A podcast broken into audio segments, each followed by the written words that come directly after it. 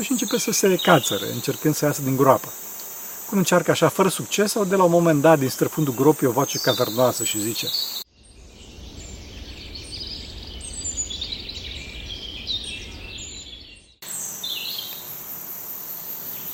Slavă Tatălui și Fiului Sfântului Duh și acum și purea și veci vecilor. Amin. Pentru rugăciunea Sfinților Părinților noștri, Doamne, Să Hristos, Fiul lui Dumnezeu, miluiește pe noi. Amin. Astăzi o să vorbim despre frică. Fraților, mi-e și frică să vorbesc despre frică, pentru că astăzi frica a ajuns la cote înfricoșătoare.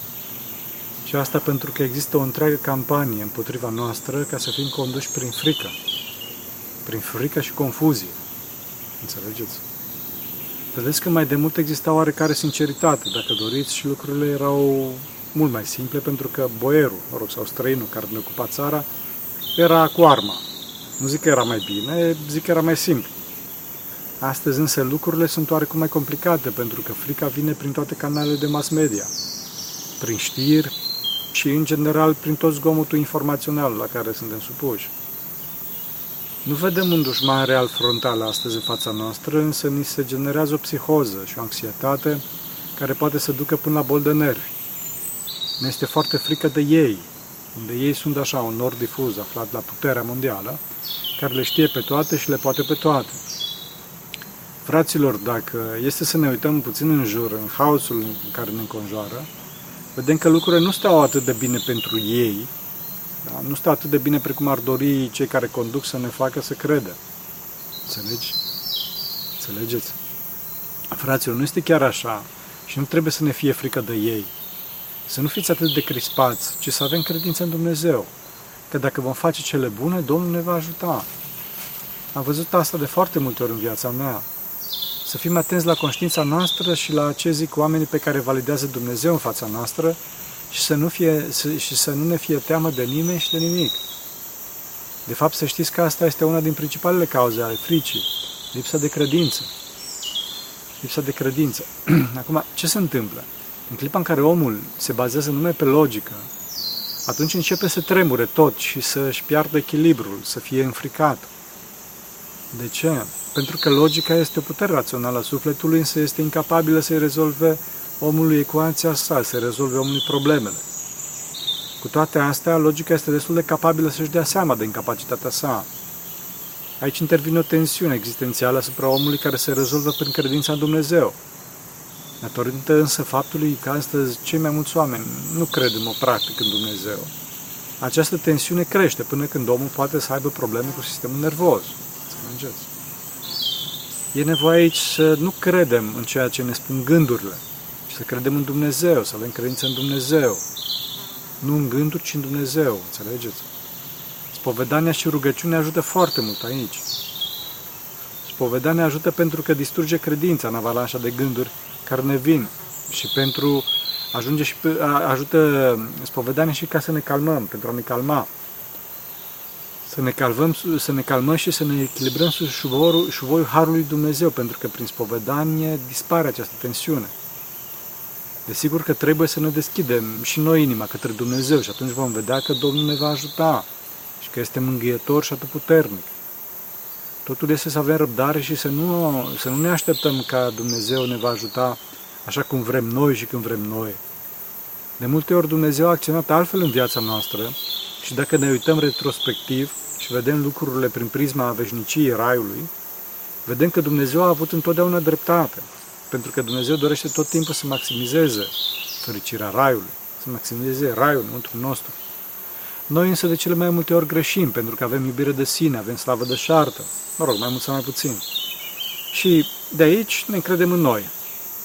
Văzând cum spuneam că nu suntem capabili să ne rezolvăm ecuația, că nu suntem capabili să ne descurcăm în viață, începem să tremurăm. Este adevărat că atunci când suntem în obște, în familie, în comunitate, este mult mai simplu pentru că oamenii se ajută între ei și, de fapt, din cauza asta există, există aceste structuri ca cele de bază ale societății, laice și, mă rog, sau monahale. De unul singur e foarte greu. E foarte greu ca cineva să se descurce printre valurile vieții. Problema cea mare aici este lupta cu patimile și, întâi de toate, lupta cu gândurile, cum spuneam. Atunci când ne spovedim sau cerem sfat, sau chiar și numai când scoatem gândul în afară, da? spun unui coleg priceput. mă rog, dacă gândul este rău, acesta dispare sau cel puțin scade mult în intensitate. Desigur că depinde foarte mult de cât ne-am îndulcit de gândul respectiv înainte. Trebuie neapărat să scoatem afară, fraților. Da? Ce mai bine să spovedim. Bănuiele sunt un lucru foarte nociv, fraților. Frica este o realitate falsă, o bănuială acceptată ca evidență, acceptată ca un lucru real. Să știți că altceva este frica, altceva este pericolul și altceva este prudența. Frica lașă este o stare mentală exagerată care ne tulbură și ne depărtează de Dumnezeu, care se găsește de obicei în sufletul îmbătrânit, în mândrie și deci iubitor de sine și lipsit de credință. Pericolul este faptul, situația reală, în care e posibil să ne fie periclitată mântuirea, să zic. Da? Asta este pericolul. Iar prudența este acceptarea cu înțelepciune și chipzuință a faptului că există un pericol. Asta este prudența. Că suntem toți în pericol. Nu trebuie să, nu trebuie să ne tulburăm, fraților. Dacă acționăm însă fără să ne gândim, da, pe, pe baza tulburării, pe baza impulsului de moment, poate să iasă niște situații foarte anapădă, foarte anapădă. Să înțelegeți? Asta o știu foarte bine polițiștii, cei din armată și cei de la serviciile de pază, că nu trebuie să se arunce repeziți cu capul înainte, când este un episod fierbinte. Trebuie să fie foarte calculați, foarte calculați.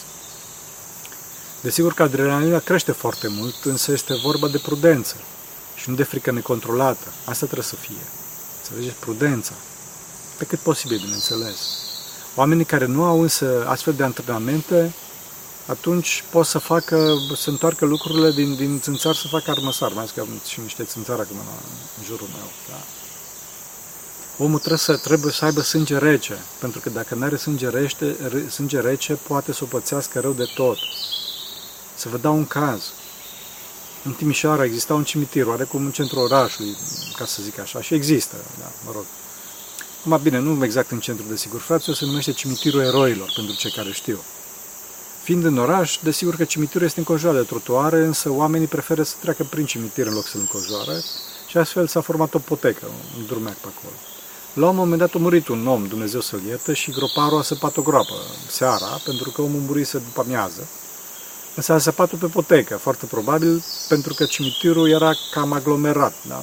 Mă nu știu de ce, bunul Dumnezeu știe de ce, în ce motiv a săpat-o pe potecă. În orice caz a săpat și după, și după asta s-a dus omul, pentru că mormântarea urma să aibă loc a doua zi dimineață. Seara târziu, noaptea, vine unul și nu e atent și cade în groapă.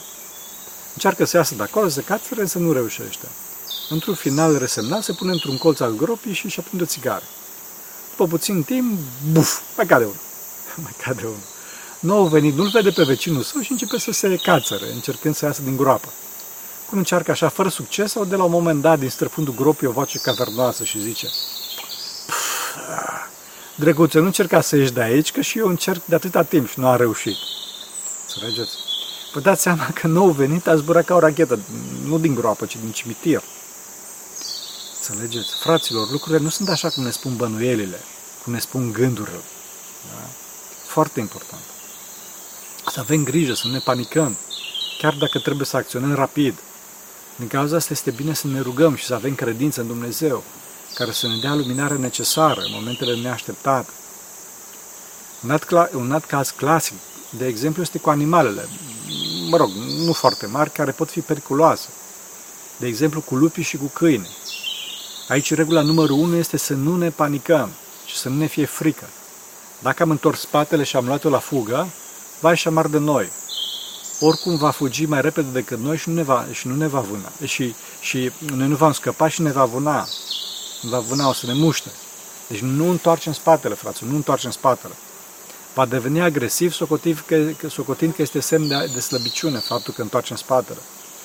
În cazul acestora, cel mai bine este să ne dăm mari la propriu, da? Adică să ne facem cât de mari putem, așa să, ne, să, să stăm în picioare cu pieptul în față și brațele puțin depărtate, da? să vorbim calm, să facem zgomot și să ne depărtăm calm, încet, cu spatele, privind uh, animalul în ochi. Trebuie să avem o poziție dominantă asupra acestuia, înțelegeți? Exact la fel procedăm și în cazul urșilor, să știți, însă acolo nu-i priviți în ochi pentru că vor socoti că e comportament agresiv. În cazul șerpilor e mai simplu, pentru că nu trebuie să facem mari, pentru că nu trebuie să ne facem mari, pentru că oricum suntem. Problema principală în cazul șerpilor e groaza, frica necontrolată care ne face să fugim. Și astfel există posibilitatea accidentelor, da? pentru că nu știu ce avem în spate. Să ne împiedicăm și să ne lovim. Nu trebuie să fugim de șarpe, fraților, ajunge să ne dăm imediat înapoi. Bineînțeles, dacă îl vedem. Și trebuie să știți că șarpele nu este o rachetă pe roți. Da? Când îl vedem, îl lăsăm acolo, ne apropiem, ne ducem în spate. Să nu se simtă încolțit. În toate trebuie să avem grijă și să nu ne fie frică. Și asta se realizează, cum spuneam, prin credință și rugăciune. Și sânge rece. Nu pe bază impulsului de moment. Dacă omului, trebuie să știți, dacă omului este frică de, de, de, de, de, de Dumnezeu, atunci nu este frică de nimic pe acest pământ. Numai de Dumnezeu trebuie să ne fie frică. Dacă însă omului nu este frică de Dumnezeu, ajunge, atunci ajunge să fie frică până și de umbra lui. Dar rămite de animale și așa mai departe. Omul prudent poate să fie și foarte curajos. Pentru că curajul, desigur că înseamnă să te ridici, să acționezi. Dar curajul înseamnă și să stai jos și să asculți când e momentul. Înțelege? Trebuie prudență și înțelepciune. Fraților nesăbuiți nu sunt curajoși. Nu o să ne băgăm în gura lupului la, și la propriu și la figurat ca să arătăm cât de brav suntem. Curajul înseamnă păzirea virtuții și nu potențarea patimilor. Vedeți că satana a zis Domnului să se arunce jos de pe aripa templului. Însă acesta a refuzat. Domnul n-a fost laș, Doamne ferește. Înțelegi? Trebuie să fim smeriți și să nu ispitim pe Dumnezeu, chiar dacă El este Tatăl nostru. De fapt, chiar iubirea paternă pe care ne poartă ne obligă să nu fim biciznici și să-L ispitim. Frica este atât de prezentă în viața noastră încât folosim cuvântul acesta peste tot, în expresii care de fapt descriu emoții total diferite. Va fi frica de înălțim, frica de moarte, de iad sau frica de Dumnezeu. Sunt foarte diferite, fraților. Dumnezeu e Tată. Frica de înălțime este o formă de prudență, da? În ultimă instanță, este un dar de la Dumnezeu care ne ține într-o zonă sigură, departe de un pericol care ne poate afecta mântuirea. În acest caz, de o înălțime de pe care putem să cădem și să murim. După cum se știe, moartea este un punct crucial în viața noastră veșnică, pentru că după acel punct ne stabilizăm, după acel punct nu ne mai putem pocăi, nu mai avem flexibilitatea smereniei. Până la moarte putem să ne schimbăm drumul duhovnicesc, să ne schimbăm modul de gândire, să ne pară rău și să ne întoarcem de pe un drum greșit pe care am apucat. După moarte acest lucru nu se mai poate întâmpla și dacă am apucat-o pe autostrada spre iad, Doamne ferește, da? atunci noi de unii singuri nu ne mai putem întoarce. Din cauza asta Dumnezeu ne dă această frică de moarte, care este semn că mai avem de curățat din patim, mai avem de mers pe drumul iubirii. Înțelegeți? De fapt, la începutul vieții duhovnicești, primul imbol, prima motivație care mișcă pe cineva să meargă să facă virtutea, e de obicei frica de iad, adică frica de chindurile, de distorsiune existențiale pe care le vede cineva înăuntru său. Această vedere apare datorită harului pe care începătorii l-au, dacă sunt atenți, bineînțeles. Începătorii trebuie să fie atenți în această perioadă, să aibă zel și ascultare desăvârșită, astfel încât să nu deraieze din cauza multitudinii de gânduri sau să-și slăbească atenția din cauza faptului că Harul este mult și iertător. Bineînțeles că Harul este mult și iertător în această perioadă. Harul este într-adevăr așa, însă nu trebuie să fim imprudenți, pentru că dacă o să ne accidentăm, o să ne pară rău mai încolo când se retrage Harul. Aici această frică de iad și de chinuri este bună, dacă este cu măsură, bineînțeles, și folosită cum trebuie. De fapt, chiar la psaltire spune că frica de Domnul este înțelep- început înțelepciune. Înțelegeți? Așa începe omul să fie înțelept. Cu frica de Domnul. Dacă omul îi slujește Domnului cu frică, adică cu prudență, și, și se bucură de, de Domnul, cu cutremur, atunci urcă pe nouă treaptă. Vreau să-mi uitați că m-am, am, am înecat. Deci, încă o dată, deci dacă omul, se, omul slujește Domnului cu frică și se bucură de el cu cutremur, cum spune un citat celebru la Scriptură, atunci omul urcă pe nouă treaptă, pe nouă treaptă. Vede că într-adevăr avasează duhovnicește, vede că se vindecă și deja omul este interesat, nu mai slujește Domnului ca un sclav, ca un sclav fricos, și mai degrabă ca un salariat interesat. Interesat, bineînțeles, de câștigul duhovnicesc pe care îl vede, interesat de bucuria și pacea negrăită și alte daruri care apar din, din când în când. aceste daruri apar ca niște picături de lumină în iadul dinăuntru său. Omul trebuie să continue în, ca, în cazul ăsta cu curaj și cu credință și să nu se sperie de gânduri și de ispite. Fraților, frica nu trebuie, nu trebuie să fie frica de ispite, ci trebuie să fie frica de a nu pierde darurile lui Dumnezeu. Chiar dacă aceste daruri vor pleca și vor reveni, știți, așa, într-o alternanță, de neoprit. Așa este, așa este în perioada luptei cu patimilor, în perioada deșertului. Frica nu trebuie să, frica nu trebuie să ne facă să, să renunțăm. Fraților, nu trebuie să fim iubitori de sine, iubitori de slavă de șartă. Pentru că toți cei fricoși sunt iubitori de slavă de șartă, fraților, să știți. Trebuie să ne dezicem de noi înșine și să ne luăm crucea, să urmăm lui Hristos. Curaj! Dacă sunt locuri care ne provoacă frica lașă copilărească, atunci să mergem cu cutezanță în locul respective, da? Bineînțeles, dacă nu este niciun pericol iminent în locul respectiv, că nu o să mergem pe marginea prăpastii. Mare atenție, fraților. Și, de exemplu, dacă mi-e frică să merg noaptea în cimitir, mă duc acolo și să, să vedem că nu e nimic. Înțelegeți? Și să ne smerim. Smerim. Dacă suntem în locul respectiv și biruim frica cu ajutorul rugăciunii, cu Doamne Iisuse, da? atunci o să vedeți că o să treacă această fobie. Sau ne e frică să mâncăm o mâncare care nu ne place și mai departe. Doamne Iisuse, Doamne ajută-mă, mâncați mâncarea respectivă, da? Fraților, este, uneori este bine să înfruntăm fricile, să ne depășim limitele autoimpuse, să ieșim din zona noastră de confort, pentru că altfel vom fi imaturi și patimile vor îmbătrâni împreună cu noi. După ce ne izbăvim de boală, să preamărim pe, pe Cel care ne-a izbăvit, pentru că așa păstrăm harul și astfel Domnul ne va ajuta în veci. Fraților, frica e o boală. Frica e o boală mentală. Vorbim de frica bolnăvicioasă, frica, frica copilărească, nu vorbim de prudență, încă o dată. Trebuie să știm că după cum nu putem să umplem stomacul dintr-o dată, că tot vorbim de mâncare, la fel nu vom putea birui frica dintr-o dată. E nevoie de timp și antrenament, însă să avem grijă să nu întârziem cu antrenamentul și cu biruia fricii, pentru că atunci patima se întărește și rămânem așa, rămânem de râs, mă rog, dacă nu de plâns. Cel mai bun medicament pentru frică este dorul, este plânsul, după Hristos. Înțelegeți? Frica lașă scade pe măsura bocetului după Domnul. Și dacă jalea scade, atunci și crește nesiguranță, crește frica. De ce? Pentru că nu mai simțim pe Dumnezeu Tatăl cel Ceresc care are grijă de noi. Trebuie să fim atenți la jalea noastră permanentă și așa să înaintăm spre vindecare. Să vedeți? Știm că suntem aproape de vindecare când?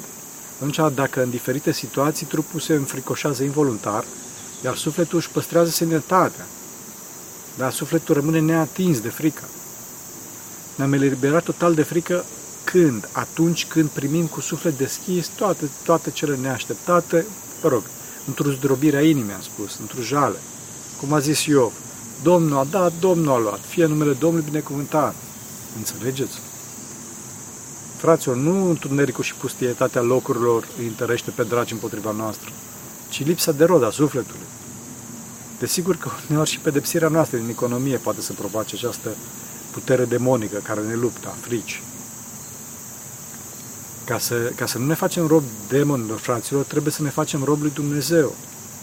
Și dacă devenim rob lui Dumnezeu, atunci nu ne vom teme de nimic pe acest pământ, fără nume de stăpânul nostru. Dacă însă nu ne temem de Domnul, atunci vom ajunge să ne temem până și, până și de umbra noastră. Am mai spus-o asta astăzi, o mai repet foarte important să ne temem de Dumnezeu. Însă trebuie să înțelegem că această temere de Domnul nu este groază de pedepsele sale, fraților, nici vorbă. Temerea celor desăvârșiți față de Dumnezeul lor este frica pe care un copil are să nu-și supere tatăl, ci prea iubit. Și asta nu pentru că o să-l bată tatăl, ci să teme ca nu cumva să strice relația de iubire cu tatăl. Înțelegeți? Aceasta este frica fiască, plină de iubire, caracteristică sfinților frica, de, din, frica din sperenie, da? și care generează sperenie. Multă iubire și bucurie înțeleaptă. Înțelegeți? Trebuie să ne concentrăm pe frica, acum trebuie să mă concentrez pe frica și pe iubirea lui Dumnezeu, nu pe țânțarii care răiesc în jurul meu. Înțelegeți? Această stare o generează Harul lui Dumnezeu și îngerii acestea.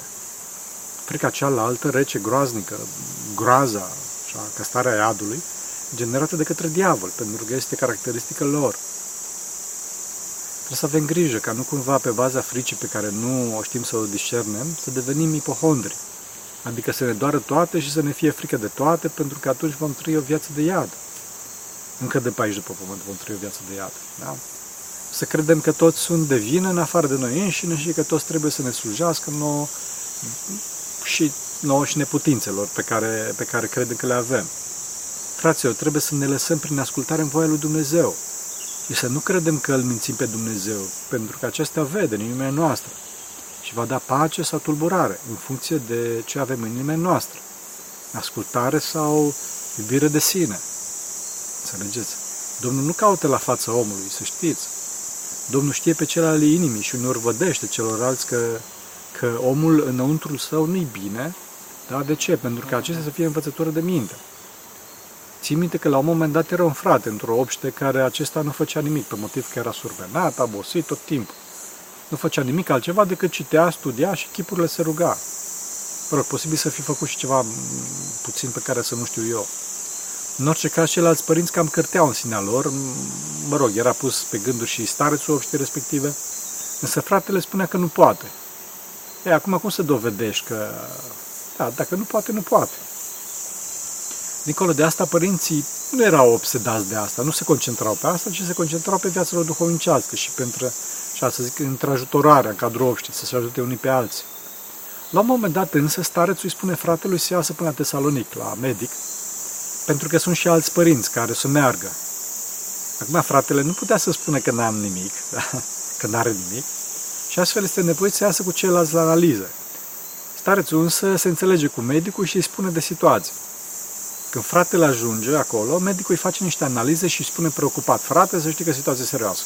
Trebuie să-ți facă o injecție. Dacă nu-și face efectul uh, dorit, trebuie să-ți mai facă încă una. Nu se face nicio problemă, însă nu o să te doară, ba din contră, o să fie foarte bine și nu o să ai niciun efect secundar. Și face efectul imediat și o să fie foarte bine. Fratele se îngrijorează, încearcă cumva să găsească o scuză, însă medicul insistă împreună cu ceilalți părinți, care au de față și într-un final fratele este nevoie să accepte să-i facă injecția. Medicul o face și îl întreabă, cum e? Mai bine? Fratele, în scurt timp, se înviorează și vizibil mulțumit zice, da, slavă lui Dumnezeu, foarte, foarte bine, mulțumim Domnului, da? Părinții se bucură și toți dau să se întoarcă la mănăstire, cu fratele vindecat. Când se plece, întreabă părintele cel mai în vârstă, din delegație, conducătorul lor, știi, întreabă pe medic zicând, domn doctor, vă rog să ne iertați, însă pentru noi ar fi foarte util să știm ce medicament, uh, ce medicament a fost în injecția respectivă, da? Pentru frate respectiv. Poate că e necesar să facem și noi în viitor. Medicul răspunde așa mucalit. Știi? A făcut injecție cu oxid de dihidrogen. Părinții mai simpli din fire întreabă nedumeriți cu ce și le răspunde medicul pe față. Cu apă, părinților, cu apă i-am făcut injecție. Nu-i spune cu, cu toții în râs și s-o fratele, înțelegeți? Altă dată țin minte pe un frate care imediat ce îi cerea ceva, un lucru cât de minor, sau informație oarecare, așa, să te ajute, ceva mundan, da? Spune imediat, nu știu, sau întreabă pe altcineva, întreabă pe altcineva. Da? Desigur că omul nu poate, chiar nu știe, mă rog, sau dorește să fie lăsat în pace, sau e frică exagerată, provocată de traume din trecut sau de alte cauze, nu putem să judecăm. Însă să știți că Dumnezeu nu validează astfel de comportamente. Nu validează astfel de comportamente și oamenii se închid în niște bule cognitive, în globuri de sticlă ale lor. Starea lui Hristos este stare de jertfă, fraților. Stare de jertfă. Fraților, omul nu scapă de ocara oamenilor dacă nu umblă după frica lui Dumnezeu. Oricât de bine s-ar ascunde, tot nu scapă, pentru că Dumnezeu îl va vădi astfel încât să, să nu fie exemplu pozitiv. Pentru că este un exemplu negativ, înțelegeți? Și după asta, după asta noi ceilalți am zice că da, se poate și așa. Nu se poate, înțelegeți? Țin minte la un moment dat că a venit un om îngrozit care mă căuta. Când am început să vorbesc cu el, săracul era atât de îngrozit că această stare mi s-a transmis și mie, chiar dacă îmi dădeam seama că nu are de ce să-mi fie groază. Omul uitase total de Dumnezeu și avea în cap numai scenarii legate de războiul din Ucraina. Ce o să facă el, bărbat în puterea vârstei, da? dacă o să vină războiul. De fapt, el căuta să se ascundă de război în Sfântul Munte. Mi-a părut sincer rău de el și de halul de neliniște maxim în care se afla. Și era ca și, ca și un iepure hăituit. Da? Și cum se făcea de fapt de râs în fața mea. Că, părinte, ce mă fac, cum mă fac și mai departe. Înțelegeți? Fraților, nu așa. Lasă, care grijă Dumnezeu? Să știți că însă Scriptura spune, la Neemia 5 cu 9, că am și învățat, da? că evreii au ajuns de o cară. Evreii au ajuns de o cară prin neamurile vrăjmașilor, tocmai datorită faptului că nu umblau, nu umblau în frica lui Dumnezeu. Adică în frica de a nu pierde harul lui Dumnezeu, de a nu pierde iubirea lui Dumnezeu și nu în frica lașă. Frații, nu trebuie să ne temem de vrăjmașii noștri și să avem complexe de inferioritate față de ei. Fiindcă dușmanii noștri sunt, sunt mă rog, sunt uh, oameni, sunt limitați. Indiferent uh, dacă, dacă iau o anumită putere lumească. Înțelegeți? O să spuneți acum că sunt și dușmani văzuți și dușmani nevăzuți. Dar să știți că cel mai mulți într sunt nevăzuți, indiferent că sunt oameni sau demoni. Fraților, o minciună, un păcat repetat insistent, nu devine adevăr și nu o să rezistă, indiferent că vine prin gând sau prin canalele de mass media. Să, să, să nu ascultăm gândurile sau mesajele de pe mass media care încearcă să ne facă să păcătuim. Chiar dacă toată lumea face asta, pentru că numai frica de Dumnezeu este curată și rămâne veacul veacului. Din cauza asta, fraților, mai bine, mai puțin cu frica lui Dumnezeu, decât multă avere și putere cu tulburare multă. O să spuneți acum că cei care au multă avere și putere pot să ne facă rău. Domnul a spus însă să nu ne temem de cei care pot să ucidă numai trupul, ci să ne temem de cei care pot să ucidă și trupul și sufletul. De aceea să ne temem. Conducătorii care nu pot să conducă prin Hristos, adică prin, prin iubire, se însoțesc cu cel rău și încearcă să conducă prin frică. Ascultare de frică. Asta generează o atmosferă tensionată, fraților, toxică și sisteme de urmărire, informatori, spionaj, astfel încât să fie menținută ordinea, așa zisă ascultare în comunitatea respectivă. Nu o să reziste asta, fraților. Faceți răbdare că nu o să reziste.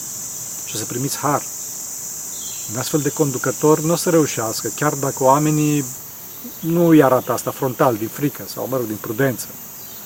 Și, mă rog, se poate păstra aspectul unui dictator reușit, cu un cult al personalității sale. Diavolul să știți că nu poate să facă nimic. Asta este marele lui secret. Că diavolul nu poate să facă nimic, numai să sperie, să ispitească. Diavolul și uneltele sale au nevoie de consimțământul nostru, de retragerea noastră, ca să poată să ne facă într-adevăr ceva. Din cauza asta, diavolul caută totdeauna învoirea de gând, pentru că are nevoie de asta ca să atace. Să nu ne fie frică de el, ci, fraților, să respingem gândul. De la prima sa apariție, imediat ce vine, tac, îl respinge. Toate ne sunt cu putință într-un Hristos care ne întărește, fraților. Dacă însă vom cădea, mă rog, oameni suntem, atunci să ne cerem iertare de la Domnul și de la cei pe care i-am rănit, da? Și să, să punem început bun, să ne cerem iertare cât de repede posibil. Să nu rămânem, să nu rămânem în păcat. Acum, pentru a nu cădea, să spunem în continuu rugăciune, să ne spovedim des, să facem ascultare, să avem grijă să nu rămânem singuri și să nu, să nu băltim cu gândurile noastre, să nu le acceptăm, pentru că atunci vom fi pradă ușoară vrăjmașilor. Fraților, dacă mai de mult cineva ne-a făcut ceva, nu înseamnă că neapărat vom, făți, vom păți la fel și în viitor. Nu toți oamenii sunt la fel și dincolo de asta, dacă ne punem nădejdea strigând către Dumnezeu din tot sufletul, acesta ne va păzi. Dacă noi în continuu ne vom teme într-un mod bolnăvicios, atunci vom fi marcați de asta toată viața. și oamenii, mă rog, și chiar Dumnezeu își, va, își vor îndepărta ajutorul de la noi. În putem ne plânge. Fraților, să facem ce putem și atunci și Dumnezeu va face ce poate. Și Dumnezeu va face ce poate. Numai trebuie să știți să, să avem grijă să nu rănim suflet, să nu rănim suflete. Pentru că Dumnezeu iubește la maxim sufletele umane. Curaj să avem, fraților, cu bărbăție, prudență și chipzuință, punând de nădejdea nu în noi, ci în Dumnezeu. Și atunci Domnul cel atotputernic ne va ajuta. Așa să ne ajute Dumnezeu. Vă mulțumesc. Vă mulțumesc că nu v-a fost frică să stați cu mine până acum. Pentru rugăciune Sfinților Părinților noștri, Doamne, să Hristos, Fiul lui Dumnezeu, miluiește pe noi. Amin.